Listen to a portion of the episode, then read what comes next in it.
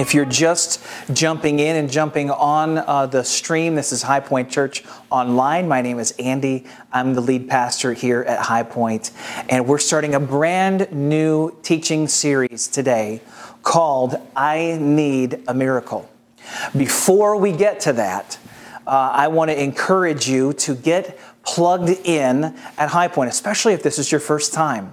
Uh, you can literally fill out a digital communication card uh, and let us know that you were here. We, we'd love to pray with you even in real time. All this can, can take place at highpointatl.church, our website.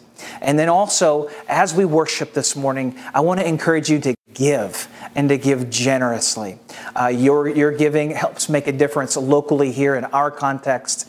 And uh, not only is it about obedience and worship, it's also literally about uh, making a difference in the lives of, of other people. Uh, so thank you for your giving and generosity today. Do you need a miracle? You ever found yourself in a situation where you did? And you know what I mean by that? You're praying and you need a breakthrough. You need something to shift. You need something to happen. Maybe it's a miracle in a relationship that's gone south. Maybe it's a miracle uh, financially, job related, parent related, kid related. Maybe it's physical healing related. Most of us have been in a situation where we've needed God to come through in some way that looked uh, abnormal. In other words, it was different than just the normative course of our life. We needed a, a, miracle, a breakthrough moment. That's what this series is about. I need a miracle. And today, my hope is to take you through the scriptures and show you how the men and women of old have lived their life in such a way in the, in the, in the Bible, in the scriptures, where we see God showing up in miraculous ways. There's an apostle, one of the writers of the New Testament, his name is Paul, and he says, Follow me as I follow Christ. In other words, we should be able to look at the example of spiritual leaders in the present, but also in the Bible and follow in their footsteps. Now, this is not turning God into a vending machine kind of message today where somehow God's, God, Andy's going to give you the tips to get whatever you want from God. That's not what today is about. However, we do serve a God who moves miraculously. So, can we not look at the example of the men and women who've gone before us and see how God has moved in their life and look at the way that they lived and begin to follow them with the hope and the faith and the expectation that God will move in the same way in our life? I think that we can. And my hope is to show you today some of the principles of how men and women have lived with big faith and seeing God move in big ways. That's what we want to see. So, with that, turn to the book of Joshua.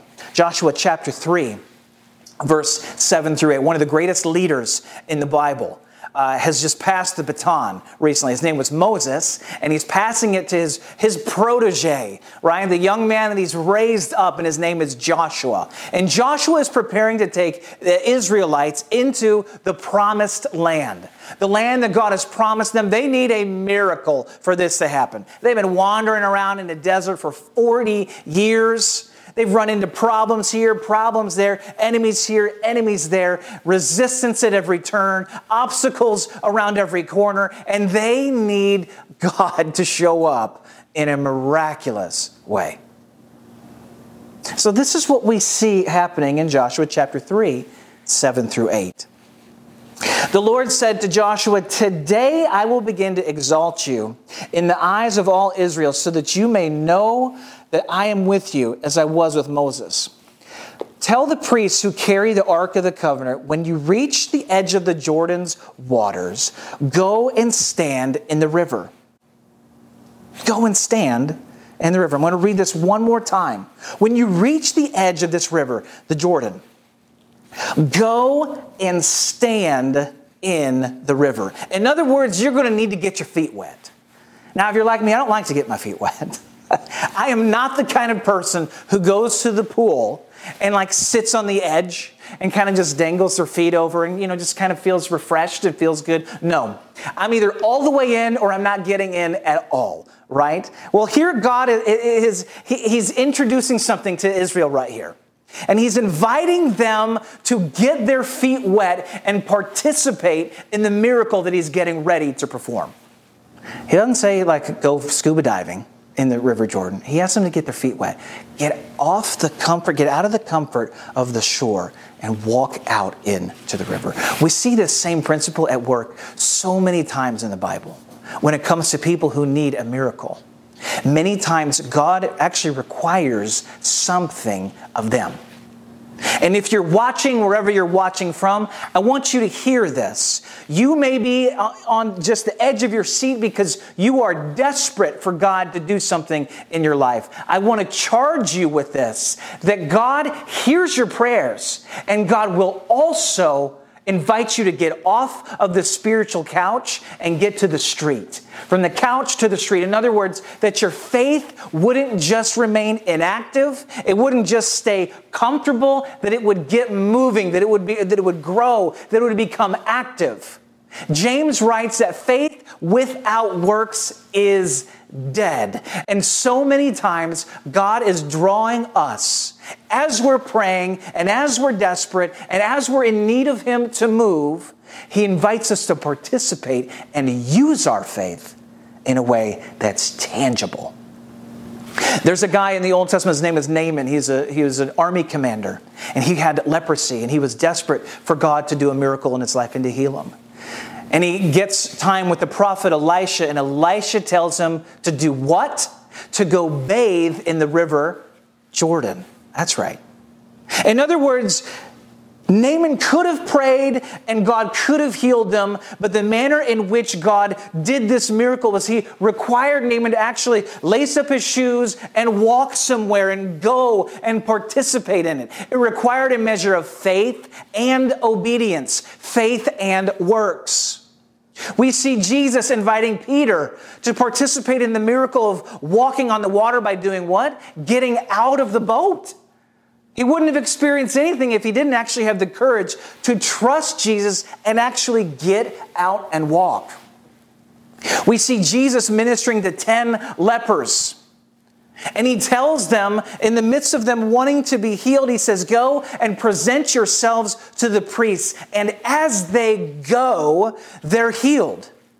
Jesus doesn't just snap his fingers in this moment and heal everybody, even though he could have. He invites them to use their faith. They grow by going, by doing it, by working. Faith should lead to action. I want to say that one more time. You should see the big idea on your screen that faithful prayer should produce faithful action. Faithful prayer should produce faithful action. That challenges me. Because you know what I want? I want to stay on the safety of my couch, praying and just letting God do everything. It's like many times we have the faith, you know, it's like the Friday, it's the, it's the Monday morning faith where you've got a test, right? And you didn't study it all over the weekend, but you need a miracle right now. God, give me all the answers for this test. And, and in many ways, the Spirit of God is like, well, why? You know, there's work that you can be doing to participate in this as well. And many times we have this kind of last ditch effort prayer, you know, that we kind of wrap in this world of faith and yet it actually has no working out either. It's, it's this muddied, uh, sometimes Western theology of what it actually looks like to participate with God. In the same way, you know, maybe you have a family member that you're praying to become a Christian. Well, at some point, as you're praying boldly for God to do something in their life, many times the next step as you pray is to take the, the, the, step of faith and speak out of your mouth the testimony that God has given you and how God has made a difference in your life. See, many times we spend this time praying, and we should. You're going to have an action step to join us in a prayer meeting at the end of the message today. But prayer should also lead to action. This should compel us. It should convict us. It should challenge us because faith without works is dead. So let me, let me explain how this might look in your life. Um, I mentioned the, the test. I mentioned praying for somebody who needs to come to faith. But I, you know, I'm from St. Louis, Missouri. Uh, if you're a part of our church here in Atlanta, you know that I talk about it all the time. Um, but I'm from St. Louis. Have friends that are in ministry there, uh, different churches, et cetera, et cetera. And, and one particular church, um, they used to meet in, in a hotel, a hotel conference room, and you know, they're praying for their own building, they're praying for their own space. We at High Point Church, we know this. We know this, this struggle of praying for a miracle as it pertains to a home. We get it. Well, this particular church, this is like 20 years ago, began praying for a home and they found some property off of Gravois Road there in St. Louis. And they felt like God was saying, This is where you're supposed to build your church. This is where the home is supposed to be.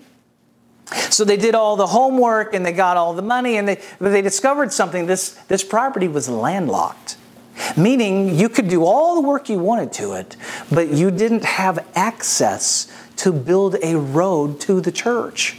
Meaning you'd have a building just surrounded by fields with no way to get to it.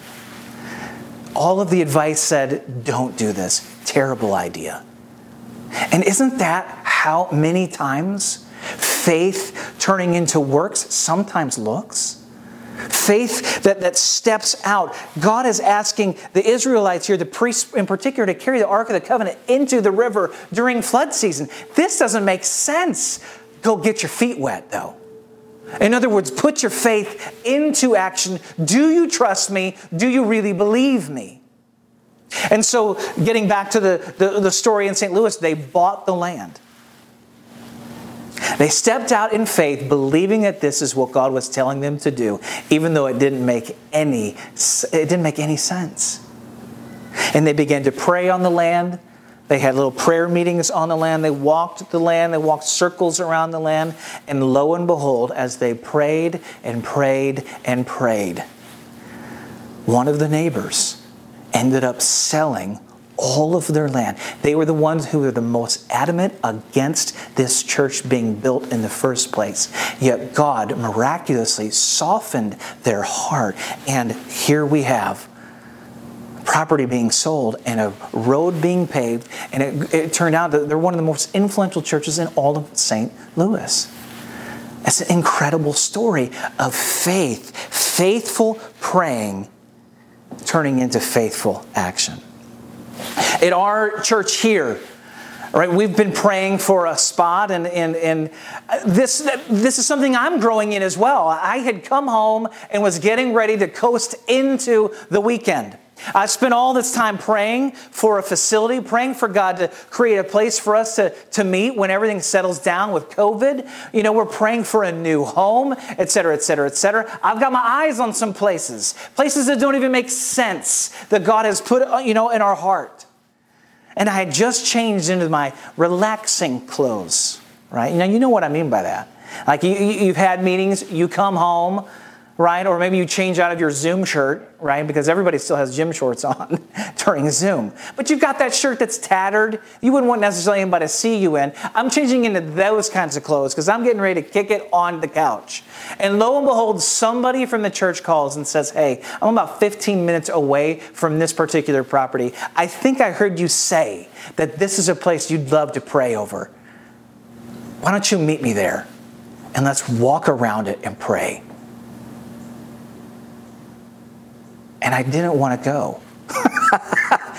you know why? Because it's a lot more comfortable for my faith to stay safe and sound sitting on the couch.